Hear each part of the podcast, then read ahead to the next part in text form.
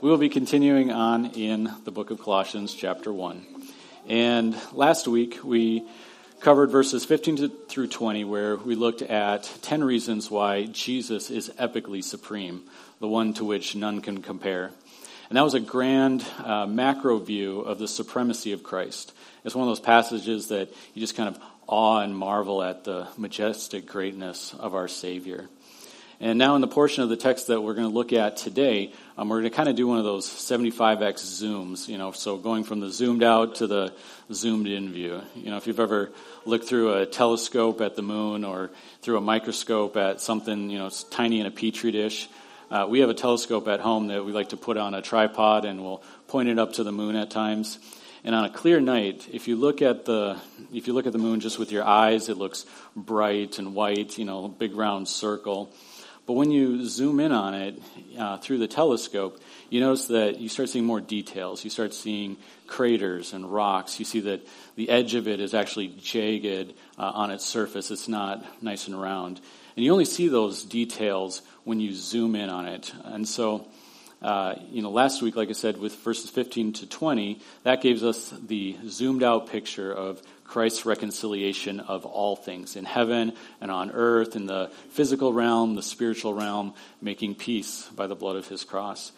And now in verses 21 to 23 here, we're going to zoom in and we'll see the reconciliation that he accomplished for us individually, personally, you know, an epic transformation of, of us who were uh, removed from Christ and are now reconciled to Christ and who now we are to be rooted uh, in our faith in Christ. These are going to be the three main points that we'll be covering today. So, as you're turning in your Bibles to Colossians chapter 1, uh, let's come before the Lord in prayer. Father God, we, as we gather this morning, we just join with all of creation in praising your name. We declare your wondrous works, Lord. We rejoice in your wonderful deeds. All praise and glory be to you this morning, Father. Uh, Father, I thank you for all who are gathered here together this morning. I ask that you would open our ears uh, and our hearts to hear your word, Lord. I pray that your Holy Spirit would speak to us and encourage us, uh, convict us, and that you would edify your people, Father. We need your word, Lord. Guide our hearts as we consider these truths about the great sanctification we've received and may you receive all the glory, Father. I pray this in the name of Jesus. Amen. Let's read Colossians chapter 1, verses 21 to 23. It says, And you, who were once alienated and hostile in mind, doing evil deeds, he has now reconciled in his body of flesh by his death, in order to present you holy and blameless and above reproach before him if indeed you continue in the faith, stable and steadfast, not shifting from the hope of the gospel that you heard, which has been proclaimed in, an, in all creation under heaven, and of which I, Paul, became a minister. This is the word of the Lord.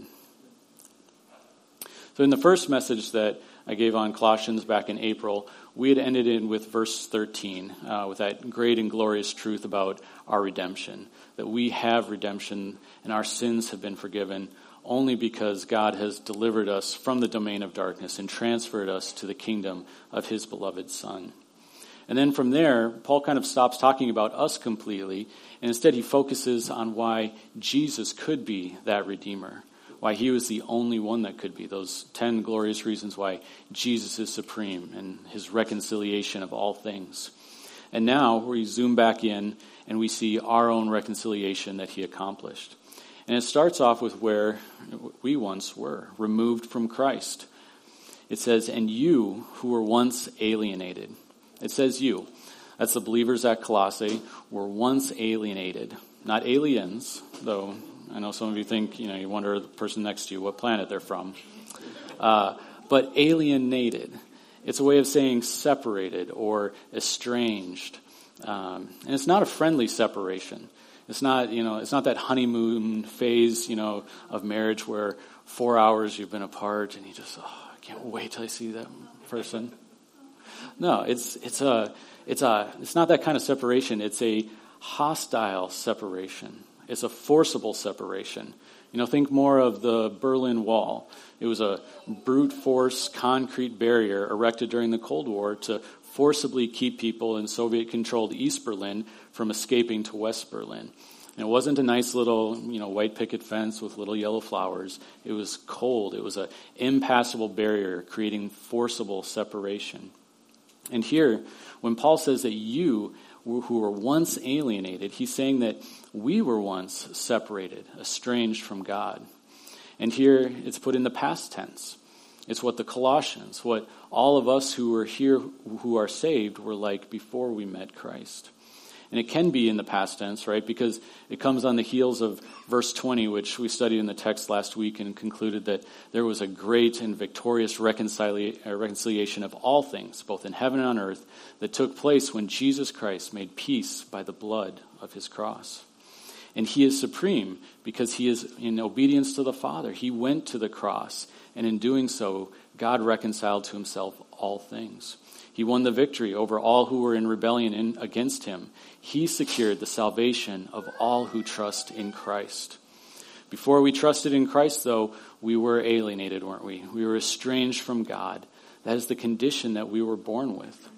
In Romans 5:12 it tells us, "Therefore, just as sin came into the world through one man, and death through sin, and so death spread to all men because all sinned." From Adam until now, sin and death have been the condition that have been passed down to us, generation after generation, a condition in which we were born. All men have sinned. None of us are exempt. And it is sin which incurs this alienation. Sin separates us from God. Why? Well, we know God to be holy. We know God to be pure, dwelling in unapproachable light. He is a good God. There's no imperfection found in him. There's no sin in his being, in his will, or in his acts. And our sin is an offense against a holy and righteous God. The big sins, the little sins, when the standard is perfection, which is no sin, then we've all fallen short. We were born in darkness, slaves to sin, you know, evil thoughts, evil intents proceeding from wicked hearts. And you see that alienation there.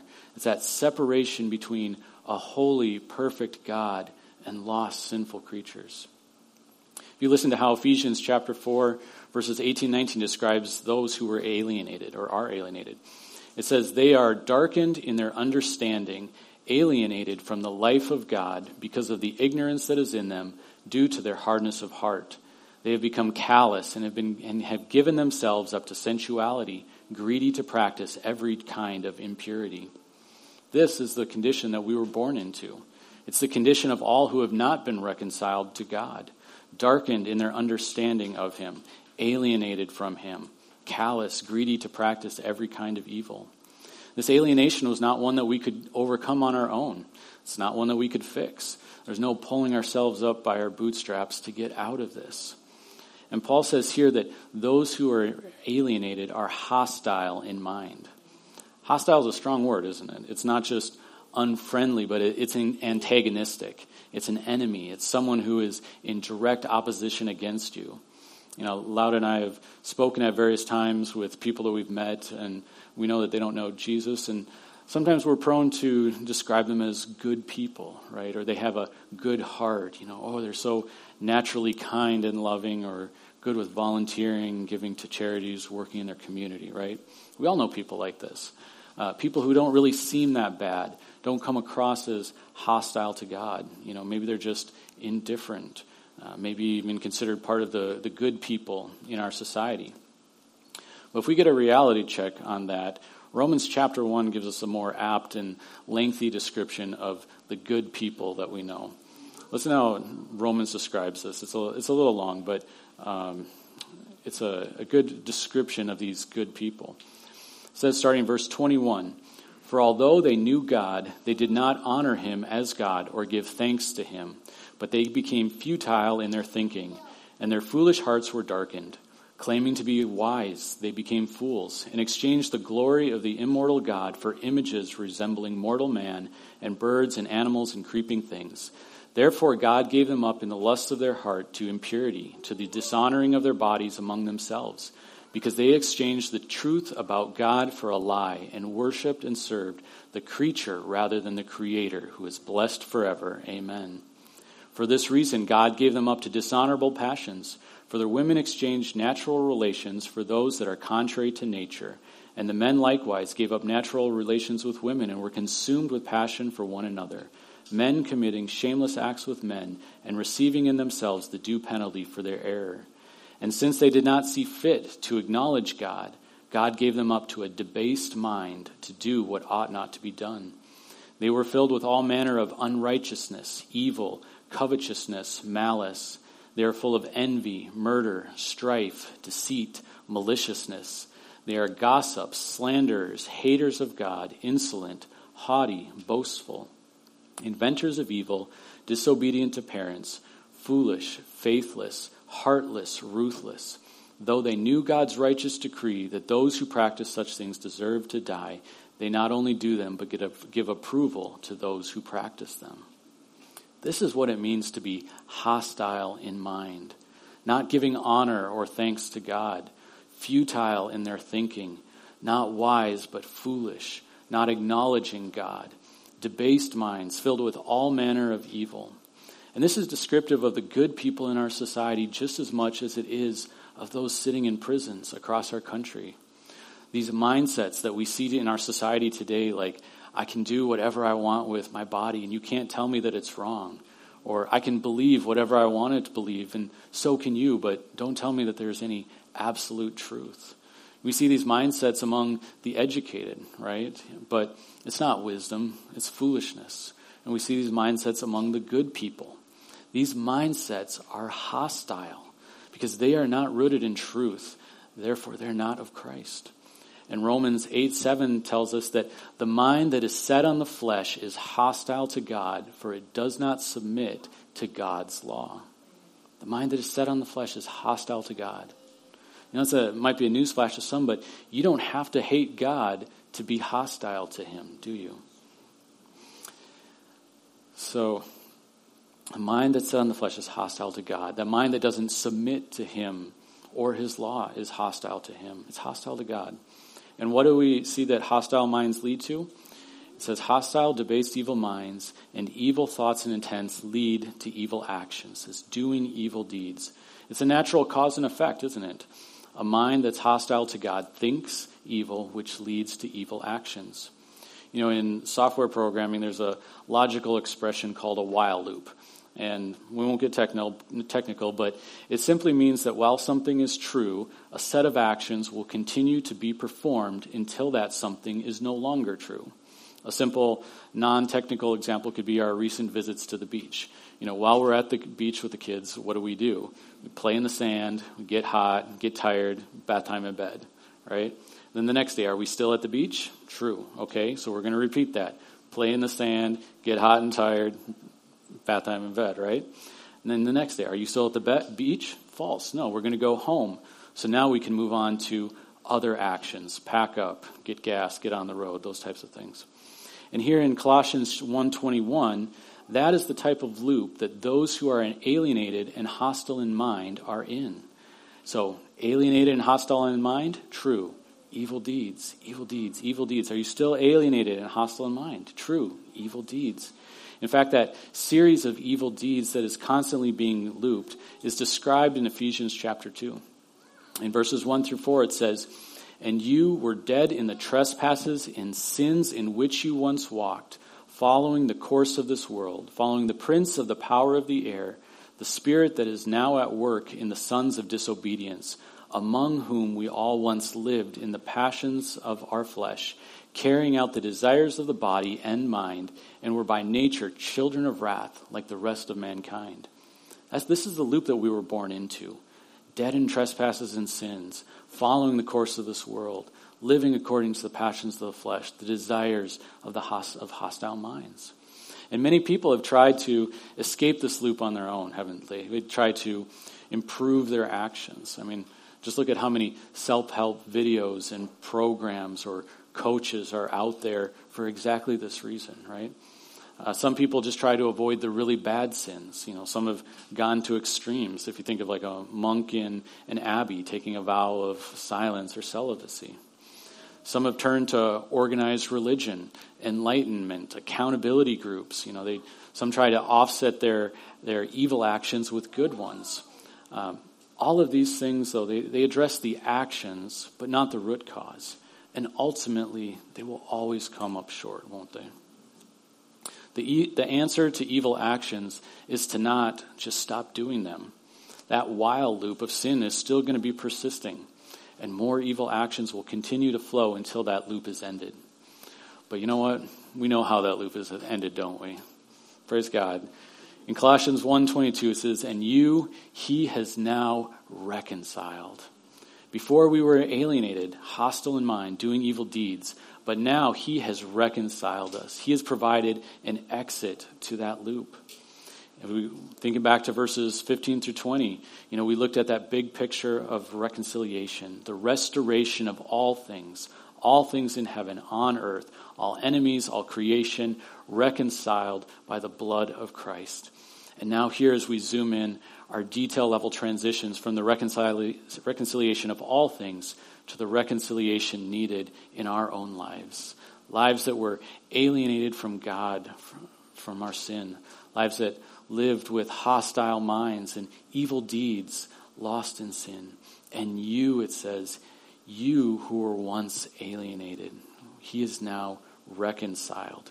Praise God, you know, us and our sin, alienated from a holy God, now reconciled and brought together, that relationship restored. You know, verse 21 is about us, you who were once alienated. But verse 22 is about him. He has reconciled us. And I hope that we never lose our amazement and our gratitude and our worship to him for that absolutely astounding act.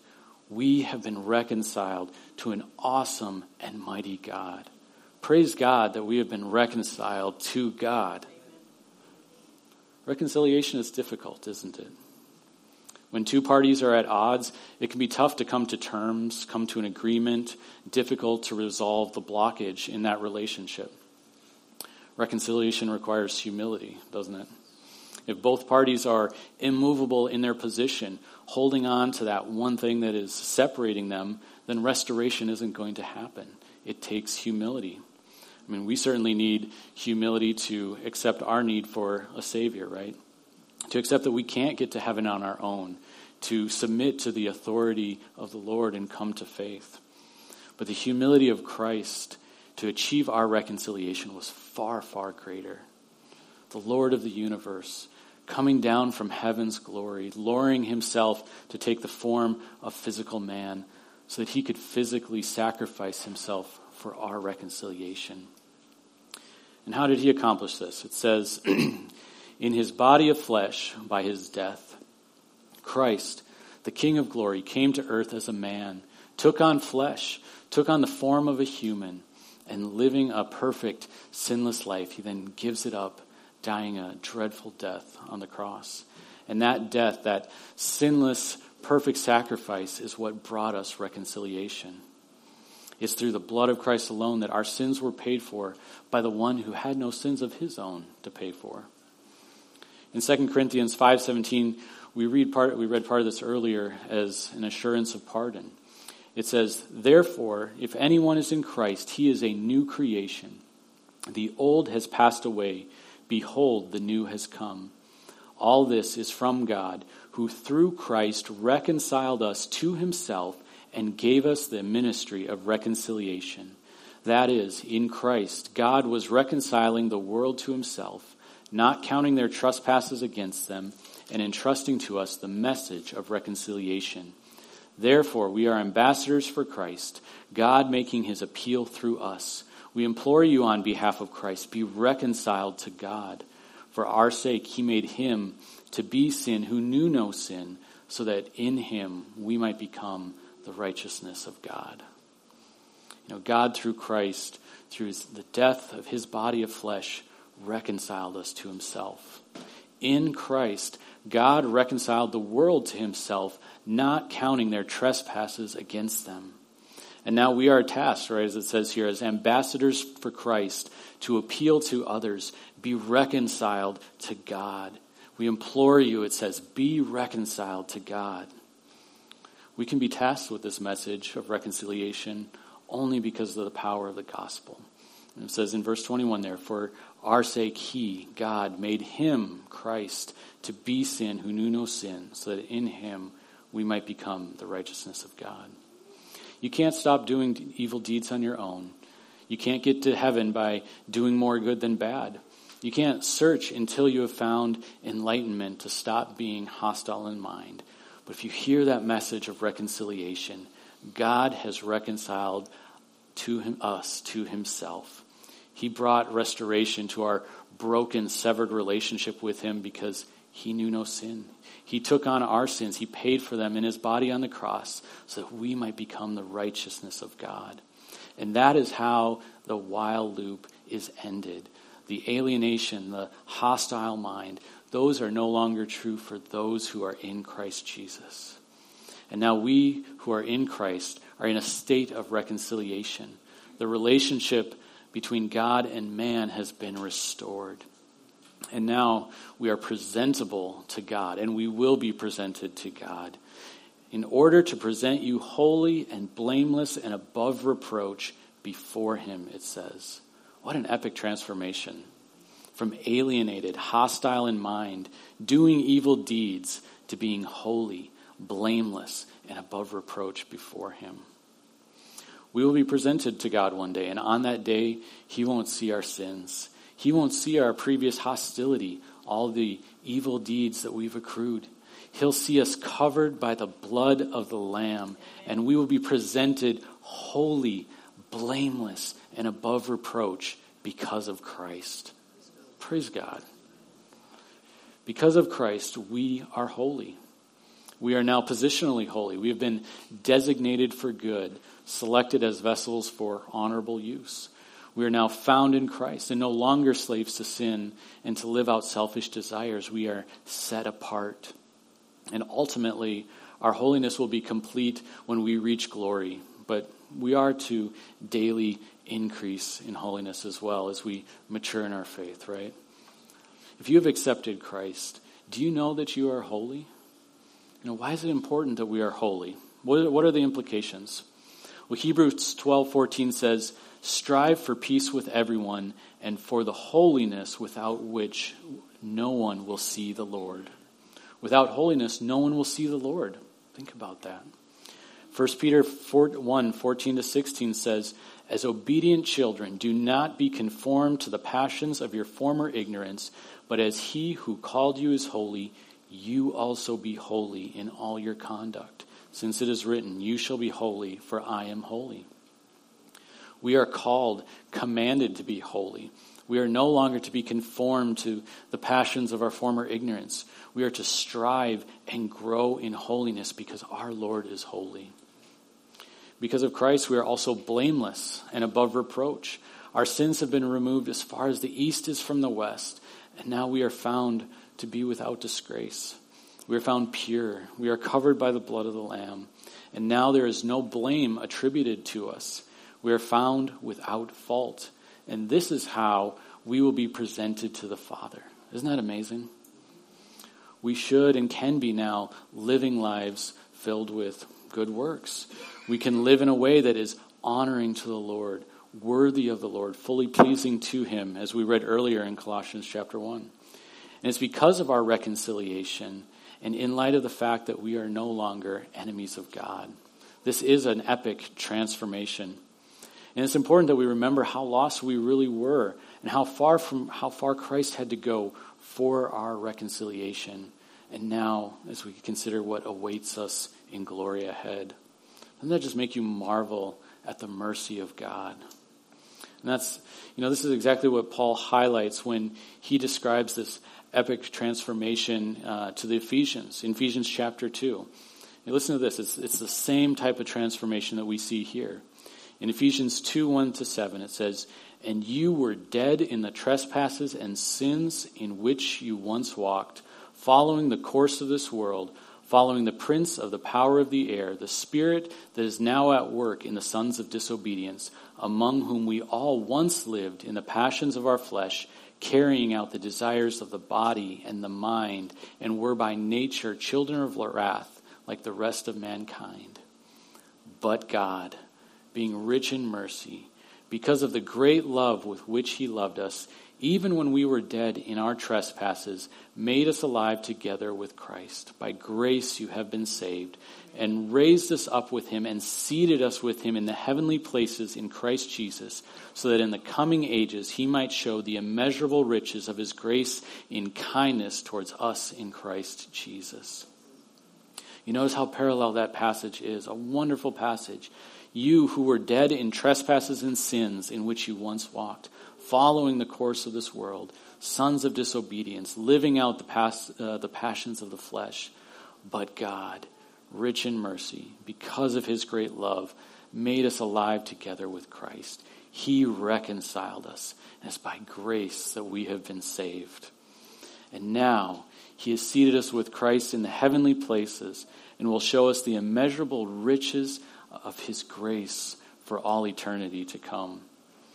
At some point in the, in the, in the future, we will be presented before God as holy, blameless, above reproach sons and daughters of God.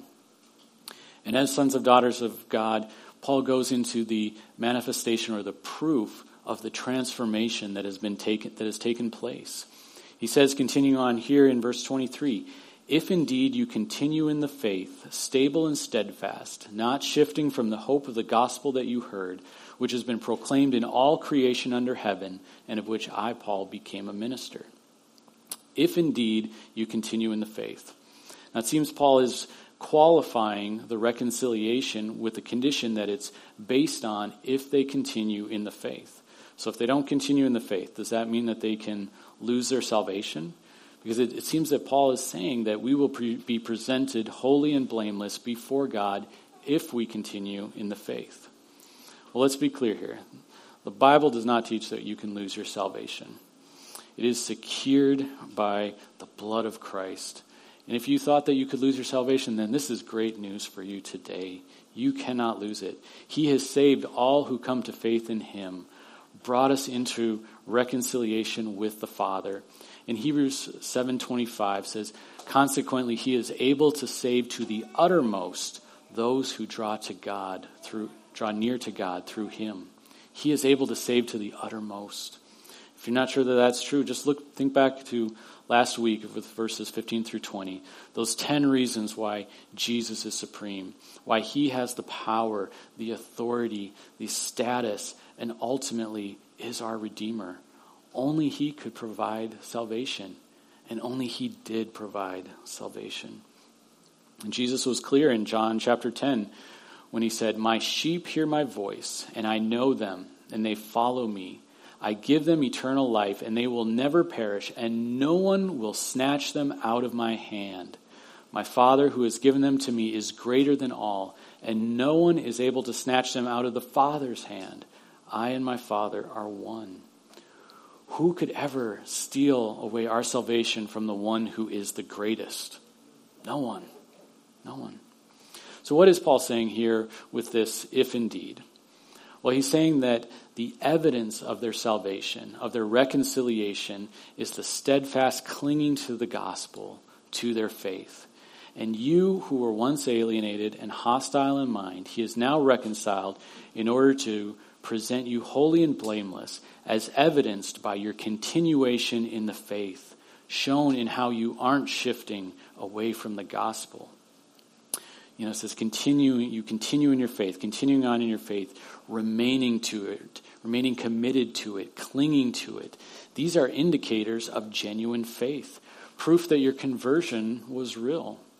You know, Lauda and I claim to be soccer fans. You know, Orlando City is our, our home team, and we're big fans of that.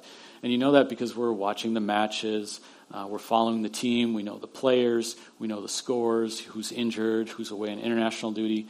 We've done this for years, uh, ever since we became fan of the club. And now, if we had just gone to a few matches in the beginning, bought some jerseys, learned a couple songs, and then, you know, never followed them after that, during those first couple years of following them, it'd be hard to tell us apart from the real fans. We, you, could, you wouldn't really be able to tell a difference, but, you know, after time, after time went on, it'd become more apparent that we weren't keeping up with the club. It'd be noticeable that we don't know who the players are on the team or who they're playing that week, right? We could call ourselves fans, but we wouldn't really be fans at that point, would we? And our faith is kind of like that, isn't it? Many people make professions for Christ, but over time it will show through whether they are continuing in the faith, stable and steadfast, holding to it, or if they're holding on to a false profession, a pretense. And in time, the continuation of that faith is no longer there. Sometimes it comes out that the profession isn't based on the finished work of Christ, you know, complete and powerful enough to save the lost, but rather on their own works, on their own good deeds. That isn't the good news of the gospel, of the faith to which we hold. You know, Ephesians tells us that it is by the grace of God that we've been saved, not of our own works, but is the gift of God. And sometimes it comes out after a profession that it was based on emotion, right? It could be based on emotion. There's you know, preachers and evangelists out there who love to generate emotionally charged services, right? They stir up that emotion to a frenzy so you have this strong emotional experience. But later on, over time, that emotional high comes down, and it's then evident that there was really no heart change that ever took place. You remember what Jesus told the crowds in Matthew 7. He said, Not everyone who says to me, says to me, Lord, Lord, will enter the kingdom of heaven but the one who does the will of my Father who is in, on, in heaven. On that day, many will say to me, Lord, Lord, did we not prophesy in your name, and cast out demons in your name, and do many mighty works in your name? And then I will declare to them, I never knew you. Depart from me, you workers of lawlessness. There will be some that have even done mighty works in the name of God, it said, led churches, quoted scripture. But in the end, they did it for themselves or they did it without faith in the one who did it all for them. Continue on in the faith, church. Be stable and steadfast in the faith. Know, this idea of stable and steadfast, I think about, you know, if you ever stood up in a, a kayak or a little V-bottomed boat, you know, are they stable? No, I mean, they move side to side with the littlest movement, you know, every gust of wind. But you think about, have you ever been on a pontoon? They just sit there. You can eat your lunch, hang out with your family. You could race back and forth on the deck with another person, and you're not going to turn into gator bites. You just, it's stable. It's there, you know? And that's what our faith should be. It should be stable. It should be rooted, grounded in the steadfast, finished, completed, victorious work of Christ. When he hung on the cross, you know, his body broken, bleeding, he cried out, What? It is finished the work completed, the victory won, that salvation secured for all who would trust in him. And that is just one of the many admonishments in the New Testament to remain stable, to be steadfast, to stand firm in the faith. Why do you think that is? It's because we're, we're susceptible to not remaining steadfast. We're susceptible to fall away, to not stand strong. And so we are encouraged here to do so. It's an admonishment to stand in the faith. You know, our men's group, um, we love the, the verse from 1 Corinthians 16 13, don't we? Be watchful, stand firm in the faith, act like men, be strong. it's an admonition there to stand firm in the faith. In Philippians 4 1, after Paul gets done reminding the believers that their citizenship is in heaven and that they have a hope awaiting us by the power of him who is everything, to whom everything is subject, he says there, therefore, my, my brothers, whom I long, I love and long for, my joy and crown, stand firm in the Lord, my beloved. Stand firm in the Lord. 1 Corinthians 15 58. We're commanded to simply be steadfast because Christ has already won the victory, hasn't he? Therefore, my beloved brothers, be steadfast, immovable, always abounding in the work of the Lord, knowing that in the Lord your labor is not in vain. Don't waver in your faith. Be steadfast. Don't be swayed by various waves of teachings that promote anything other than the true gospel to which we hold. That's why Paul continues on by saying here, not shifting from the hope of the gospel which you that you have heard. Paul tells us that genuine faith is not shifting from the hope of the gospel. Don't ever move from that. Don't shift from that. The gospel is our core central belief. It's what we are firmly rooted to. It's the only message that gives us hope, any hope, that while we were yet sinners, Christ died for us, redeeming the lost, the broken, reconciling us to himself. And in 1 Corinthians 15, 3 and 4, Paul says, For I delivered to you as of first importance what I also received that Christ died for our sins according to the Scriptures, that he was buried, and that he was raised on the third day in accordance with the Scriptures. The gospel is of first importance, it is the foundation to everything that we believe.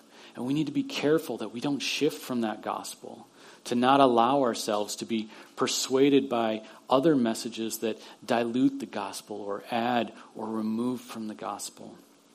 You know, there are many teachers, um, preachers, podcasts, sermons, books that will present all sorts of manners of teachings, and they don't all align with the gospel. We need to be careful. We need to know our Bibles. We need to know what the Word of God says. We need to be careful that we don't allow society or politics, shifting morality, or social agendas to be that lens through which we see gospel truth. Because we'll come away with a shifted view an altered view. We must instead view those things through the gospel, and then we will remain steadfast and stable. Cling to the gospel, church. May it ever be central to our lives. It's powerful, it's impactful, it's being proclaimed in all creation under heaven. It's free and available to all. And once we were stuck in that muck of sin, that continual loop, but a great men took place our reconciliation. And now we see the manifestation of that great work through our continued uh, continuation and adherence to our faith, not shifting from the hope of the gospel which we've received. So, in closing here, you know, we were removed from Christ. Let me ask you, are you still removed from Christ? Are you still alienated from him? Have you trusted him as your Lord and Savior, asking him for pardon for the sins you've committed against a holy and righteous God? Have you trusted in the complete and finished work of the sacrifice of Christ as the only way by which we can be saved? His blood shed to pay the penalty due for our sins and thus sealing our pardon and securing our salvation. If you haven't, the Bible says that today is the day of salvation. Romans 10 9 and 10 offers a wonderful truth. If you confess with your mouth the Lord Jesus and believe in your heart that God raised him from the dead, you will be saved. For with the heart one believes and is justified, and with the mouth one confesses and is saved. If you've never done this and would like to, see me after service uh, or any of the other leaders here, and we would love to pray with you. And, and if you are no longer removed from Christ, but you have been reconciled to him, then let me ask you First, are you marveling at the great reconciliation that has taken place to secure your salvation? Are you filled with gratefulness, gratitude, and worship for that? And second, be encouraged that you will be presented holy and blameless before the Lord. Let this fill you with a great hope, a great peace. And also, it can act as a reminder that we need to strive for holiness, to be growing in holiness, to prioritize our walk with the Lord. We are a holy people. We are to be growing in holiness. We're not to be stagnant in that, are we? And one day we will eventually be presented before Him as holy and blameless. And lastly, number three, are you rooted in Christ? Are you committed and continuing in your faith, or are you wavering in it? Are you as dedicated and committed to Christ as you once were when you were first saved? If you were truly saved, then you are still saved. And there is grace for you. And you can come to Him in repentance and cling to the gospel, to the hope that we have in Christ. Your faith is so important to Him. It's so important. Hebrews reminds us that without faith, it is impossible to please Him. He is the rewarder of those who diligently seek him. Be diligent in that. Are you steadfast, grounded, and rooted in your faith? You know, don't give in to other teachings, other agendas, other worldly ideologies that saturate our communities. Be grounded in your faith. Read the word so you might hold firm to the hope that we have in the gospel.